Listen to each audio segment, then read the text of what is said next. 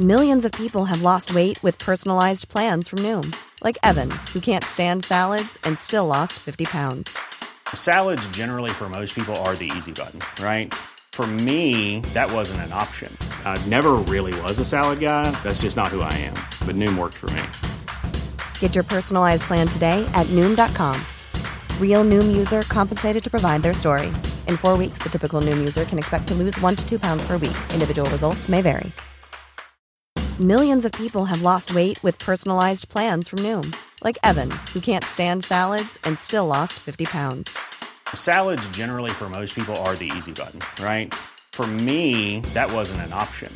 I never really was a salad guy. That's just not who I am. But Noom worked for me. Get your personalized plan today at Noom.com. Real Noom user compensated to provide their story. In four weeks, the typical Noom user can expect to lose one to two pounds per week. Individual results may vary.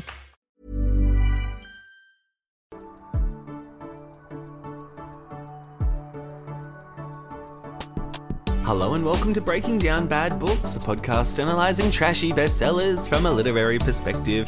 And today we're looking at chapters 2 and 3 of Breaking Dawn, Long Night, and Big Day.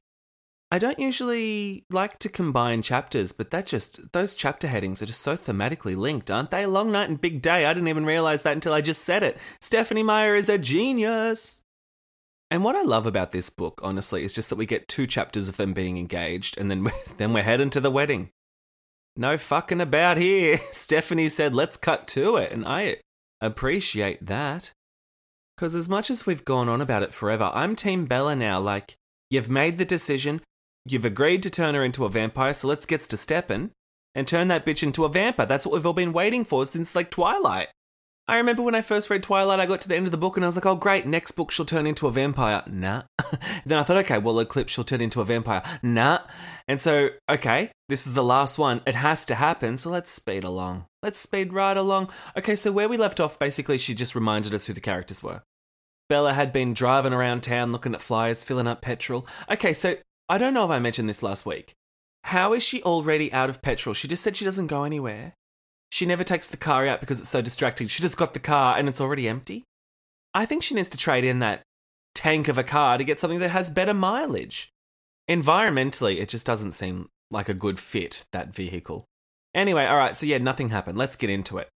So we pick up, and it, I don't know if it's the day after. I don't know if there's been a time jump. I'm not too sure. But it's the day before the wedding, and Edward's going to go and have his bachelor party. Now, I, I think you should space out the bachelor party and the wedding day because you never know how you're going to turn up that next day, you know what I mean?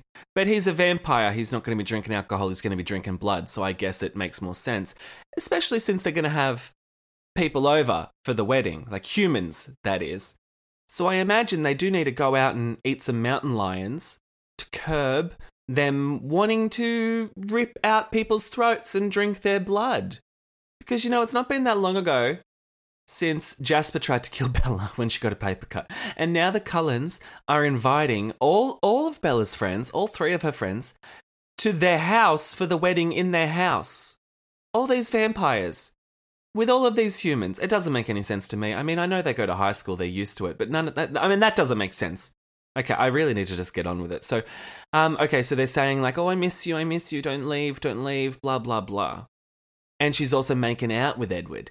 And she says that they were quiet for a long moment, just the thud of my heart hammering and the broken rhythm of our ragged breathing. Okay. Why is he breathing? He's a vampire. Why is he breathing? I just can't.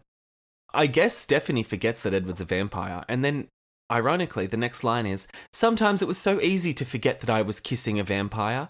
How is it easy? How is it easy? She goes, Not because he seemed ordinary or human. What? I could never for a second forget that I was holding someone more angel than man in my arms, but because he made it seem like nothing at all to have his lips against my lips. Okay.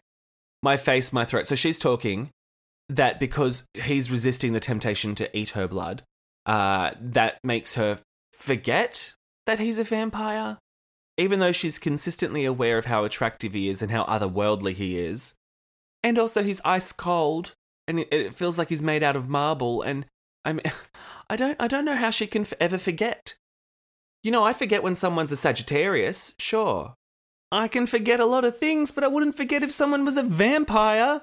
And then she just goes on about how her blood smells so good to him, him in particular. For some reason, her blood is just so delicious. And I'm like, okay, braggy. And then she says that they're looking into each other's eyes. And she says, I looked into his eyes that were so deep, I imagined I could see all the way into his soul. And then we go on about the soul. Like, oh, you know how, like, last book, she was like, Of course you have a soul, Edward. She says, It seems silly that this fact, this existence of his soul, had ever been in question. Well, uh, I don't know if it is a fact, because everything I've read about vampires is that they're soulless bloodsuckers. She's like, Of course he has a soul, obviously. He had the most beautiful soul, more beautiful than his brilliant mind or his incomparable face or his glorious body. Like, oh my god, get over it. And then we get a recap on how we can read minds. You'd think we'd know that by now, but no. She goes into it.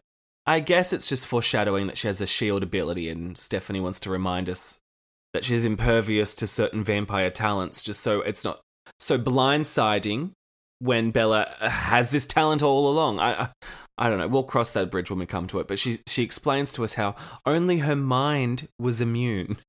My body was still subject to vampires with abilities that worked in ways other than Edward's, and I think bullshit.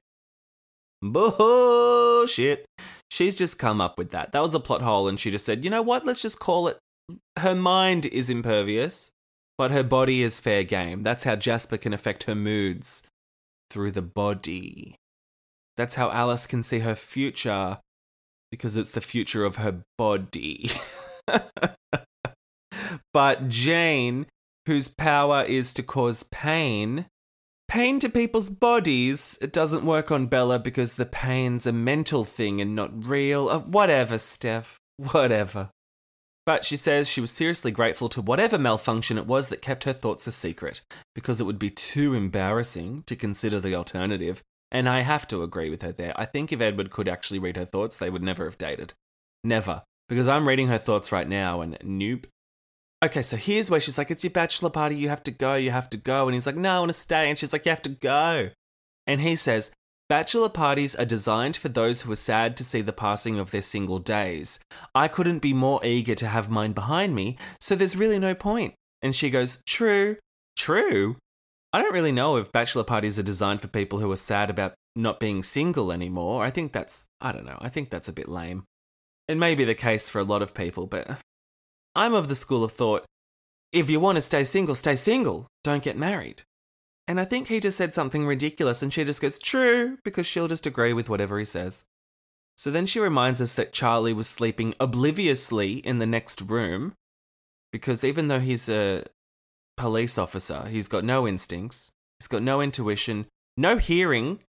Like, I know Edward can speak quietly, but like, she's loud.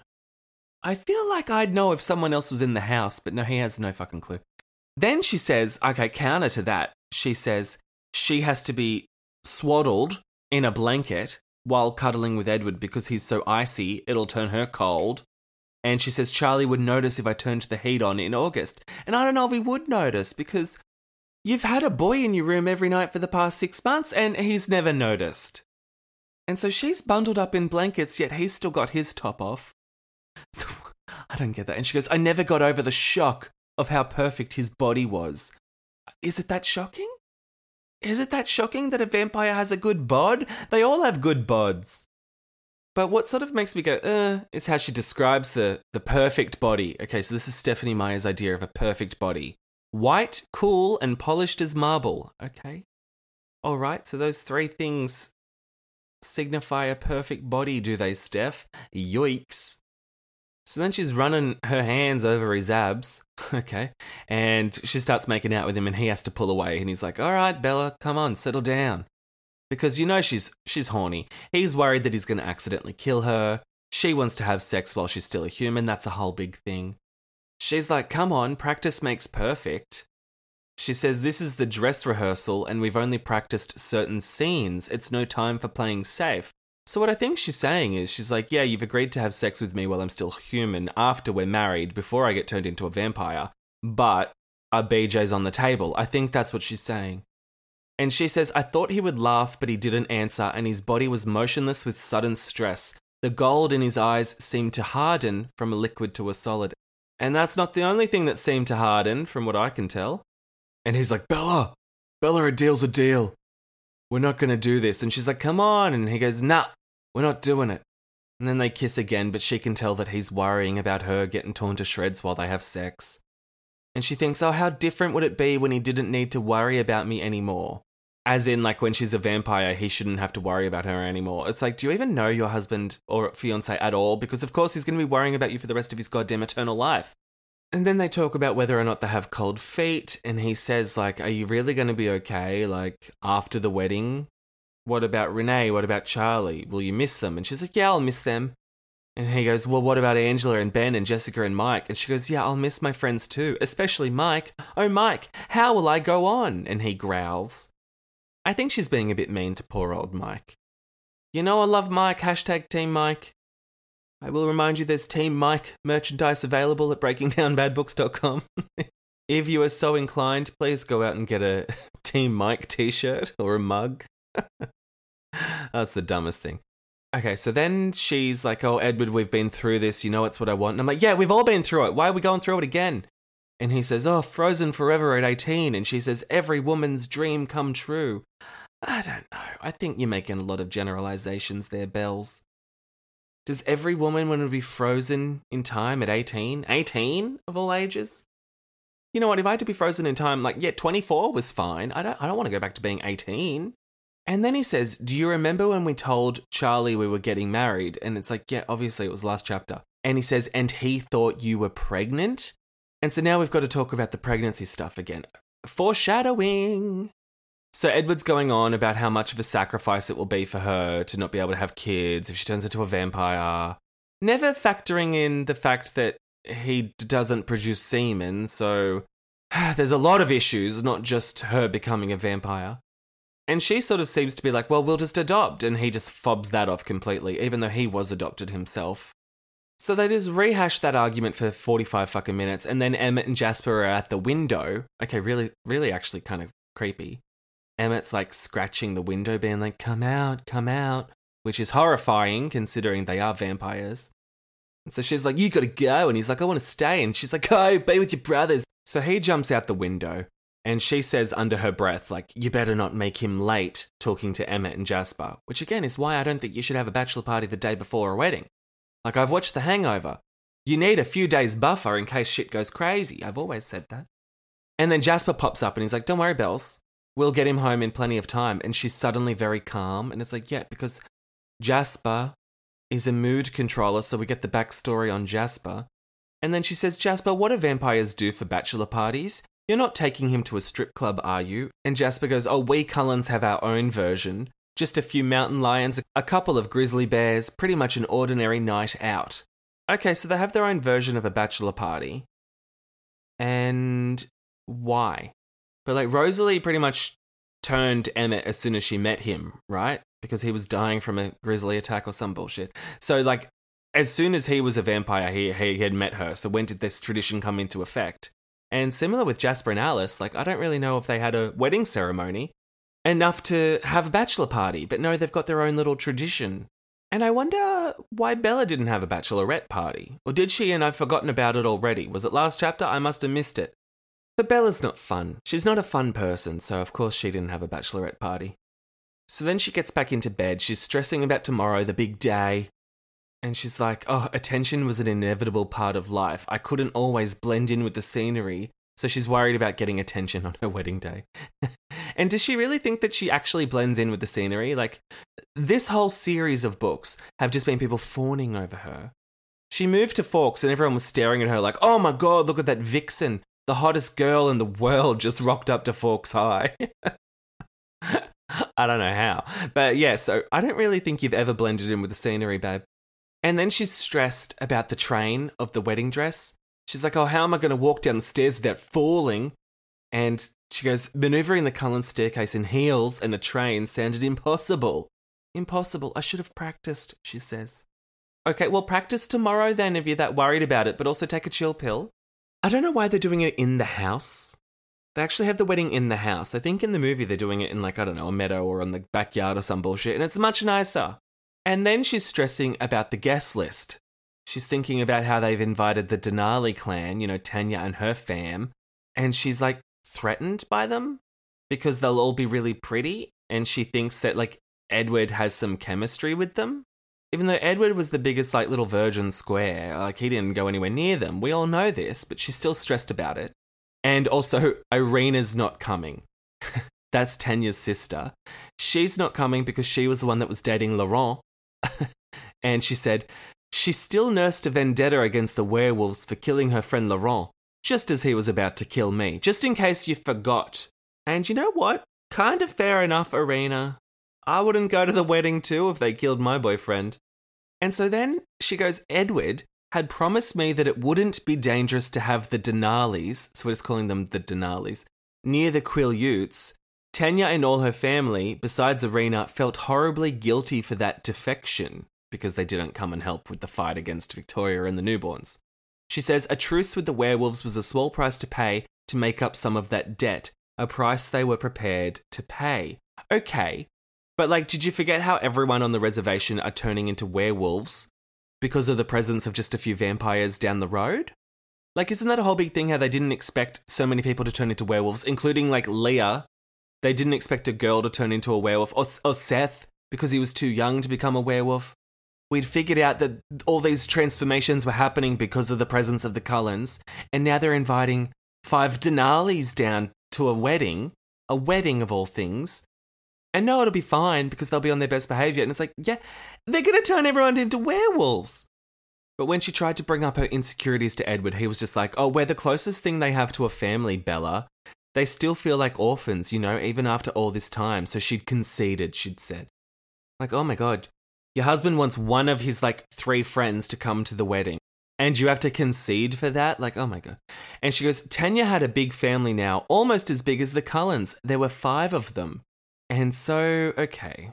I'm remembering now how they're all like, oh, it's so rare for people like the Cullens, like a, a, a coven of more than five vampires. That's crazy. That's crazy. And yet, like, we've met other covens. James had a coven of three people. Like, yeah, that's not as big as five, but that's still three people. I don't, I don't get it, but they think like, wow, what a huge, big family. Five, five. So how is James hanging out with two buddies not remarkable, but Tanya having a family of five is crazy. What? And so then I guess I don't know. We asked for this or something, or again, it's just foreshadowing. They talk about how Tanya's family had a mother. They had a Carlisle type figure. And she remembers one night where Carlisle told her the story. So she says that there are rules that the vampires follow. And even though she says there are rules, she goes, actually, scrap that. There is only one rule, one law that broke down into a thousand different facets keep the secret. That's the vampire rule, the big rule. And it's also the one that Edward did, did not abide by. If it's such a big rule, why'd he break it in like chapter 5 of Twilight? Okay, maybe not chapter 5, that was probably blood type or some bullshit, but like chapter 11. The one big vampire law and he fucked it. She says keeping the secret meant a lot of things, living inconspicuously like the Cullens, okay, moving on before humans could suspect that they weren't aging, or keeping clear of humans altogether. Then why do they go to high school? It still doesn't make any sense to me. There's one rule don't make yourself known to humans. And they say, okay, let's enroll in Forks High. What? Anyway, so that rule means also keeping control of any new vampires that you create. Their mother lived many years before Carlisle was even alive. We're talking from plague time, so she's old hat. And apparently, those ancient ones created vampires out of humans who were barely more than infants. So they would just go and turn kids into vampires, and they were really beautiful. And Carlisle was like, Yeah, we loved them. They were so endearing, so enchanting, you can't imagine. However, they could not be taught. They were frozen at whatever level of development they'd achieved before being bitten. Adorable two year olds with dimples and lisps that could destroy half a village in one of their tantrums. Blah, blah, blah. You get the picture. Again, foreshadowing resume. So at one point, their mother who doesn't have a name apparently. She's been alive for so fucking long. Everyone knows who she is, but they don't know her name. Anyway, so she turned a kid into a vampire, and so the Volturi got involved, obviously. And so as soon as um Carlisle mentions the Volturi, she flinches and she goes, But of course, the legion of Italian vampires was central to this story. She calls them a legion of Italian vampires. I'm sure some of them are migrants. Some of them commute to Italy. I don't believe they're all Italian. Anyway, she gives us the backstory on the Volturi as if we've forgotten. The Volturi studied the immortal children at home in Volterra and all around the world. Caius decided that the young ones were incapable of protecting the secret, so they had to be destroyed. But because the kids were so lovable, covens fought to the last man and were utterly decimated to protect them. So there was carnage, blah, blah, blah. The immortal children became unmentionable, a taboo, even though he's mentioning them right now. He says, When I lived with the Volturi, I met two immortal children, so I know firsthand the appeal that they had. Yeah, they're cute, like, okay. He says it is unclear precisely what happened with Tanya's mother. Tanya, Kate, and Irina were entirely oblivious until the Volturi came for them, their mother, and her illegal creation, already their prisoners. It was ignorance that saved Tanya's life. Aro touched them because he can see all of the thoughts you've ever had as soon as he touches you or some bullshit like that. And he could see that they were totally innocent, so they weren't punished. I don't know how Tanya's mother has just kept a little demon spawned baby vampire just a secret. From how Carlisle just described them, they don't seem that discreet. And not even Tanya, Kate, or Irina had a clue? I don't know, that seems weird. So at some point, her memory of Carlisle's discussion about the baby vampire turns into a nightmare, and so she has a dream about a little vampire baby who's sitting on a pile of bodies. And as she gets closer, she sees that the bodies are Angela, Ben, Jessica, Mike, her mother, and her father. And the child opened his bright blood red eyes. And that's the end of that chapter. So, okay, vampire babies, that's on the agenda. We got it. And then we go to Big Day. And guess what? It's the big day. This is Paige, the co-host of Giggly Squad, and I want to tell you about a company that I've been loving, Olive and June. Olive and June gives you everything that you need for a salon quality manicure in one box. And if you break it down, it really comes out to $2 a manicure, which is absolutely insane. It's also so easy to get salon worthy nails at home with Olive and June. The difference between how your nails used to look when you did them yourself and now with the Mani system is a complete game changer. The best thing about Olive and June too is it's a quick dry. Dries in about one minute, lasts for five days, and full coverage in up to one to two coats. Visit oliveandjune.com slash perfectmani20 for 20% off your first system. That's oliveandjune.com slash perfectmani20 for 20% off your first system. I'm Sandra, and I'm just the professional your small business was looking for. But you didn't hire me because you didn't use LinkedIn jobs. LinkedIn has professionals you can't find anywhere else, including those who aren't actively looking for a new job but might be open to the perfect role, like me.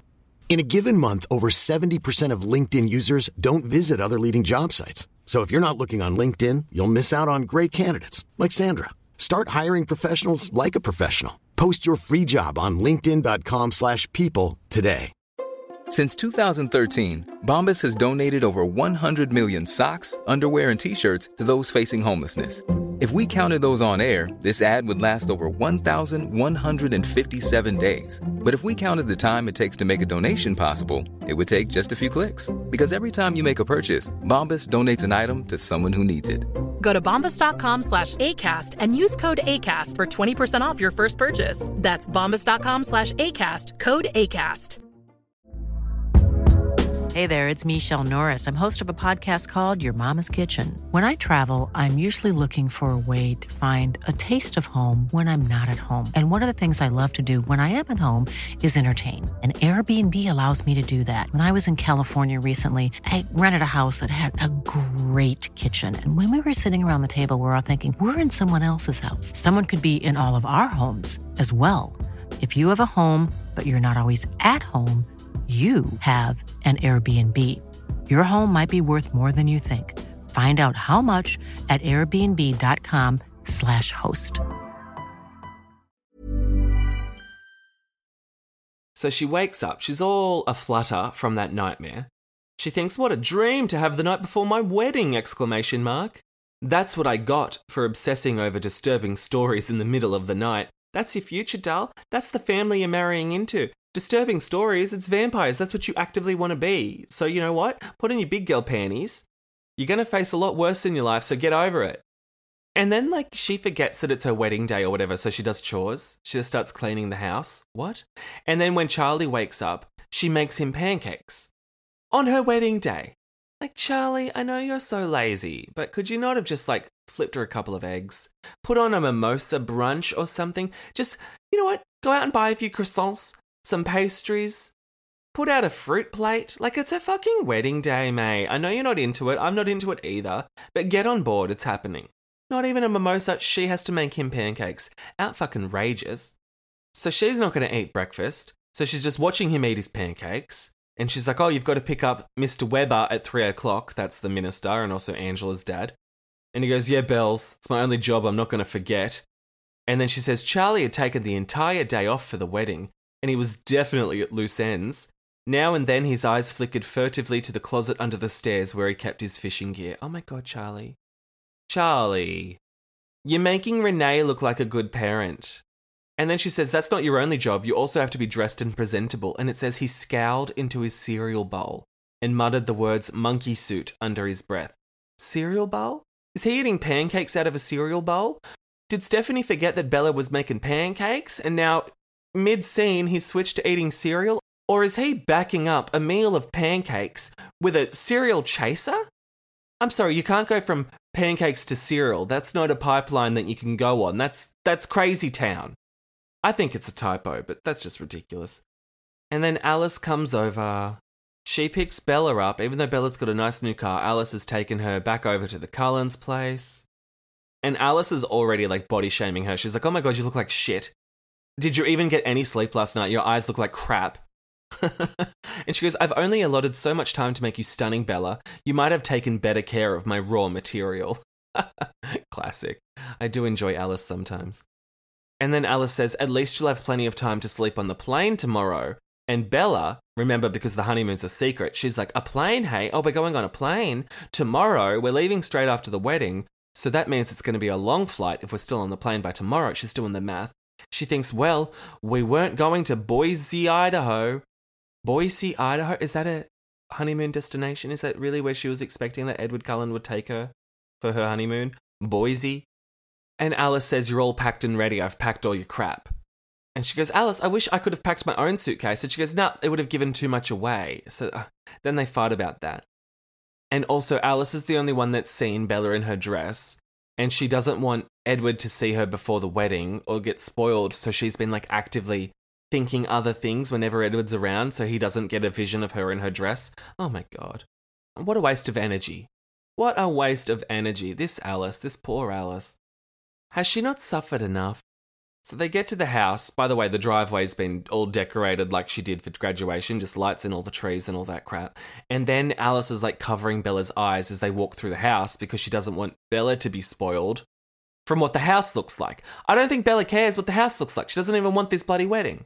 She says, I want you to get the full impact when you're coming down the stairs. Like, oh my God. She needs to focus on not tripping down the stairs, is what she needs to focus on. She doesn't care about the decos. And then also, I guess there's a million flowers in the house because it smells of flowers. And Alice is like, Is it too much? I don't know. Uh, I'm a vampire. And then Bella turns into the Gordon Ramsay of flowers and she just starts sniffing. And she's like, Mmm, mmm. Oh, yes, I smell orange blossoms, lilac, oh, and something else. Am I right? And Alice is like, Yeah, yeah, you, you're pretty good, but you miss the freesias and the roses. And she's like, oh, of course, freesias. Like, oh my God, who cares? And you know what? I could not identify a flower by scent. Not at all. Not at all. But you know, Bella has a good sense of smell. She can smell blood, remember? So then they get to the bathroom. She finally takes the blindfold off or whatever. And Alice starts doling her up. She's got a big job ahead of her. Big job ahead of her, the poor bitch and it must be taking hours. Even though Alice works at like lightning speed, because she's a vampire, she can move around like she's the Flash, but she, I guess she's not because it's not until after lunch that Rosalie walks past and she's like, Oh, you need a hand. You need a hand with the hair. So they haven't even gotten to hair yet by lunchtime. So when Rosalie offers to do her hair, Bella's jaw falls open. She says, I floundered around in my head, trying to remember how to close it. Like trying to remember how to close her own jaw. Like, oh my God. You must be shocked. And then we get the backstory on how Rosalie doesn't really like Bella that much. Like, oh my god. Chapter 3, and we're still getting backstory. So they do her hair, and then Alice goes to get dressed herself, and she's also got to say hi to Jasper, who's going to the hotel to pick up Renee and Phil. We're getting a lot of logistical information. So Alice goes, Okay, Bella, I have to go get dressed. Can you hold yourself together for two minutes? And Bella, being a sarcastic little thing, she's like, Um, maybe. So she concentrates on her breathing, counting each movement of her lungs, and stares at the pattern that the bathroom lights made on the shiny fabric of her skirt. Like, oh my god. Cheer up, Charlie. Like, oh my god. She's afraid to look in the mirror, so she's actively not looking in front of her. She's looking down at the pattern of the lights on her skirt. How drab. How very depressing. And then she says, Alice was back before I had taken 200 breaths. What? Was she counting her breaths? Okay, Alice said she'd be gone for two minutes. Can you breathe 200 times in two minutes? That's like a lot of breaths per second. Or Alice took longer than expected, which is weird because, again, she moves like she's the freaking Flash. So I don't know why she was so late that Bella got to 200 breaths. So she's like, Alice, you look so good. And Alice is like, oh, this old thing, don't worry. Everyone's going to be looking at you. And Bella's like, yeah, I don't think so. Poor Bella with the self esteem issues. Poor Bella. Um, and so, okay, Renee is there now. Again, in two minutes now, Renee's been picked up from the hotel, sped over to the Cullens house, and now she's, well, not two minutes, it's 200 breaths, actually. Okay. So then she says, Renee had flown in two days ago, and I'd spent every minute I could with her. And yet, it's the first time she's appearing in the book so far, so I don't know if that's true. She says, Oh, every minute that I could pry her away from Esme and the decorations, in other words. So she's really loving planning this wedding. She says, as far as I could tell, she was having more fun with this than a kid locked inside Disneyland overnight. Okay. Like, I, I get that I'm not meant to take this so seriously.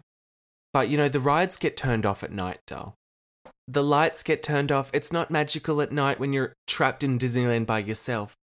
You'd think it'd be fun being locked in Disney overnight. Like, there's no one to operate the rides for you. It'd actually be really quite horrifying, I believe. Like, imagine being trapped in the middle of the night on the It's a Small World After All ride with all of those creepy little dolls looking at you in the dark. No, thank you. So then Renee comes up and she's like, Oh my god, Bella, you're so beautiful. I'm gonna cry, blah, blah, fucking blah. Renee says, like, Oh, it's so cute that you guys designed the whole wedding to be like old fashioned. And Alice and Bella are like sharing a little smirk because they're like, Yeah, we themed it around Edward's real age. And then Charlie comes up, and Renee's like, Woo hoo hoo, Charlie, don't you look dashing? And he goes, Yeah, Alice got to me. So in that two minutes slash 200 breaths, Alice was really busy. And then Renee hugs her because she's got to go, you know, take a seat downstairs. And then she's like, Oh my God, we've got the present. The present. Charlie, where's the box? So then Charlie produces a small white box, which he hands to Renee, which makes me believe that, again, Charlie's done all the legwork in getting Bella a present, and Renee's going to take credit for it, so strap yourselves in. And so she opens the box, and Renee says it's something blue, and Charlie says, Yeah, it's something old too. They were your Grandma Swan's. We had a jeweler replace the paste stones with sapphires. So inside the box were two heavy silver combs. Dark blue sapphires were clustered into intricate floral shapes atop the teeth. So, yeah, a lot better than a scrapbook and a shitty Polaroid camera. An empty scrapbook. Remember when Renee was like, Here, I got you an empty scrapbook? Oh, what a fucking dog present. That was so dog. So then Bella's like, Oh, you shouldn't have. And then Alice says, Yeah, that's something old and something blue. And then she takes a step back and she goes, And your dress is new, which I, I don't know if that counts. And she goes, So here. And then she flicks something at her and she holds it in her hands automatically and she realizes it's the filmy white garter. She says, A filmy white garter landed in my palms. And Alice says, That's mine and I want it back. Did Alice just whip it off her own legs and shove it in shove it in Bella's hands? What? No, surely she just had it by her side ready to hand to her. She didn't just take it off of her off of her person. I don't understand. Okay, so that's the something borrowed. Alice's dirty garter. Yuck. So then Charlie goes to grab the flowers, and while he's out of the room, Alice puts the garter on Bella and she she yanks the garter into place. Now I don't know a lot about garter, so I don't know how high up it's going. I don't know if it's upper thigh, lower thigh. I don't know if it's around the kneecaps. I don't I don't really know, and I don't really care. It's none of my business. But I don't know. I kind of wouldn't want to be wearing Alice's garter. Maybe that's a done thing. It might be a done thing, but I'm a prude. Either way, we're getting a, we're getting a lot of paragraphs on the garter. A lot of content about the garter. So apparently Rosalie, she's downstairs playing the piano She's the second best musician in the family, apart from Edward. So she's playing the bridal waltz. So Alice goes first. She walks down the stairs. doesn't trip over. And then five seconds later, her and Charlie walk down the stairs, and she's like, Don't let me fall, Dad. She's really paranoid about tripping. Although she didn't practice. When she got to the house early enough, she could have practiced, but she didn't practice. And she thinks one step at a time, one step at a time. And then, as soon as her feet were past the treacherous stairs, treacherous stairs, they're just stairs, Bells. They're just stairs. And she said she's wearing a skirt, right? So I don't think she's wearing a big, long gown. She's wearing a bloody pencil skirt with a little bit of a train on it. Like, okay, I think he can handle it. So she says, as soon as my feet were past the treacherous stairs, I was looking for him. For a brief second, I was distracted by the profusion of white blossoms that hung in garlands. right, so she, now she's noticing the flowers that she's already sniffed out. Maybe this is why she should have been able to see the decorations on her way into the house, because now she's getting distracted. All she wants to do is look at Edward at the end of the aisle and she's getting distracted by the flowers. I think that one backfired on you, Alice. So then she's tearing her eyes away from the flowers and she's looking across the satin draped chairs. She's blushing deeply as she took in the crowd of faces all focused on her. And then she goes, Until I found him at last, standing before an arch overflowing with more flowers. Okay, so she told me it was a brief second that she took all this in, and then she gave me an elaborately detailed paragraph about it. And then she says, Oh, I finally found him. I finally found him. Yeah, he's at the end of the fucking aisle, idiot. He's at the end of the fucking aisle. He's not Where's Waldo. He's he's not hiding. He's not going to pop out of the side and be like, surprise, like, yeah, oh, I finally found him. Where could he be? Yeah, maybe under the big arch of flowers. And then she says, I was barely conscious that Carlisle stood by his side and Angela's father behind them both. I didn't see my mother, where she must have been sitting in the front row, or my new family, or any of the guests. They would have to wait till later. All I really saw was Edward's face. All you really saw was Edward's face. And, and yet, you saw the profusion of white blossoms, you saw the bloody satin coverings on the chairs. You did just say you took in the whole crowd of faces, but no, all I really saw was Edward's face. And then she describes Edward's face, which we've all heard a million times. And then she goes, Suddenly, it was only the pressure of Charlie's hand on mine that kept me from sprinting headlong down the aisle. So now she's going to sprint. You'll definitely fall over if you sprint down the aisle, Bells. You'll trip over that pencil skirt, I can assure you. She says, Mercifully, the aisle was very short. Like, yeah, because it's in a house, Bells. It's in a house, you're not in a church. And then she said, And then at last, at last, she says twice, At last, at last, I was there. Oh my God. You just said it wasn't a, a long aisle. And now you're making out like you've just walked a bloody mile. At last, she's acting like she's bloody Sam and Frodo at Mount Doom, and she's just trekked all over Middle Earth. Like, no, you just walked in the living room of the Cullens' house. You went from the stairs to the kitchen. And so, did the Cullens like deck out their whole house, like with beds? Like, do you think like they were like, oh, just in case any of the guests duck into the bedrooms, we need to go and buy beds? Did they fill the cupboards with like staples like rice and pasta just to make the appearance that they're human beings? I wonder what what effort they had to put in to go with this charade. I wonder. Okay, so then okay, then they get married. She says, Charlie took my hand and in a symbol as old as the world, placed it in Edward's. All right. A symbol as old as the world's. Just Charlie putting her hand in Edward's. Okay. You know what's old? Dinosaurs. Dinosaurs came before there were hands or weddings, babe, so I don't think it's a symbol as old as the world. God, she kills me. So then they do their vows. She says they used the traditional vows, but they only made one change. They got rid of till death do us part for the more appropriate as long as we both shall live. Which I don't really think that is appropriate since he's dead. He's not alive, and you shall only live for like a couple of months more. If that. I guess they're considering being undead as being alive, which, you know, we might be splitting hairs, but they're splitting hairs, being like, oh, not till death do us part. No, no, no, no. Since we're already dead, let's say as long as we both shall live. Like, what? I don't get the difference. You're a vampire being married by a minister. Like, I don't, I don't really think the nuance of the words matter that much to apply to your own personal situation. So then she's loving the wedding. She says, I saw just how silly I'd been for fearing this. I looked into Edward's shining, triumphant eyes and I knew that I was winning too because nothing else mattered but that I could stay with him. Like, oh, it's all very lovely. She realizes that she's crying and she says, I do. He says, I do. they're declared husband and wife. And then he goes to kiss her. And she says, His golden eyes looked as if they would have tears too, if such a thing were not impossible. What? He can't even cry? Did we know this? That he can't even cry? Because he can certainly knock a bitch up.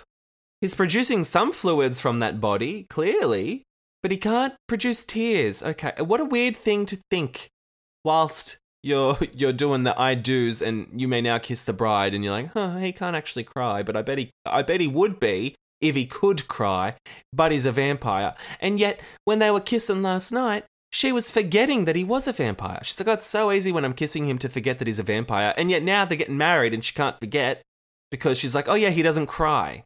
What a weird thing to think to take you out of the moment. So anyway, I think it's implied that she kisses him a little bit too much. She kisses back quite vociferously because he's got to restrain her face with his hands and pull back. so, um, how embarrassing. In front of everyone she knows, he, after seconds of being married to her, is pushing her face off of his face. Like, oh my God, how cringe. How cringe. But I guess everyone's laughing. She says the crowd erupted into applause and he turned our bodies to face our friends and family. I couldn't look away from his face to see them. Oh, God, she's obsessed with him. I'd be cringing from the fact that he just pushed my face off of me during our first kiss. Okay. Then she's getting hugged by everyone. She's being passed around the house from embrace to embrace. But her attention was, of course, centered the whole time on Edward. She really likes Edward, guys. And then she says, One scorching hug stood out from all the others. Seth Clearwater had braved the throng of vampires to stand in for my lost werewolf friend. And I'm thinking, like, okay, so a werewolf was there that whole time. So Edward, happiest day of his life, must have had that horrible dog smell. Like, I know there were a lot of flowers, freesias in particular, but that can't cover up the smell of dog smell when you're a vampire. The whole family must have been thinking the place stunk, having a horrible experience during this wedding, because Seth Clearwater's stinking up the joint. Anyway, that was the end of the chapter, so let's leave it there. They're finally married. And as much as I had comments and critiques throughout the chapter, it's kind of cute. It was kind of cute to see them get married after after that big long wait. And really, it's just a box ticking exercise because now we can be like, all right, let's have sex and let's turn you into a vampire. They're, they're the two things that we want. Like, I've never sided with Bella more. Now that we've gotten Edward's boring conditions out of the way, let's get down to the sax. Let's get down to the vamping. And then let's all have that spoiled by a little arrival of a kid called Rotisserie Chicken. So I'll see you guys next week. As always, let me know your thoughts, feelings, opinions. You can also head over to patreon.com slash breaking down bad books. There's new episodes of my Fifty Shades Freed recaps every Friday and that's $3 a month. So I'll see you guys next week. Bye! Send your burning thoughts, frustrations, and grievances on this latest chapter of this shitty book to breakingdownpod at gmail.com or on Twitter at podbreakingdown and Instagram at breakingdownbadbooks. You can visit www.breakingdownbadbooks.com for all the listen links, contact information, merch, and more. To support the show on Patreon and gain access to exclusive ad-free bonus episodes, visit patreon.com slash breakingdownbadbooks. Ratings and reviews on your preferred podcast platform are also a fun, free way to support the show. Breaking Down Bad Books is hosted by me, Nathan Brown, who you can follow on Instagram and Twitter at NathanBrown90. Thanks for listening and happy reading.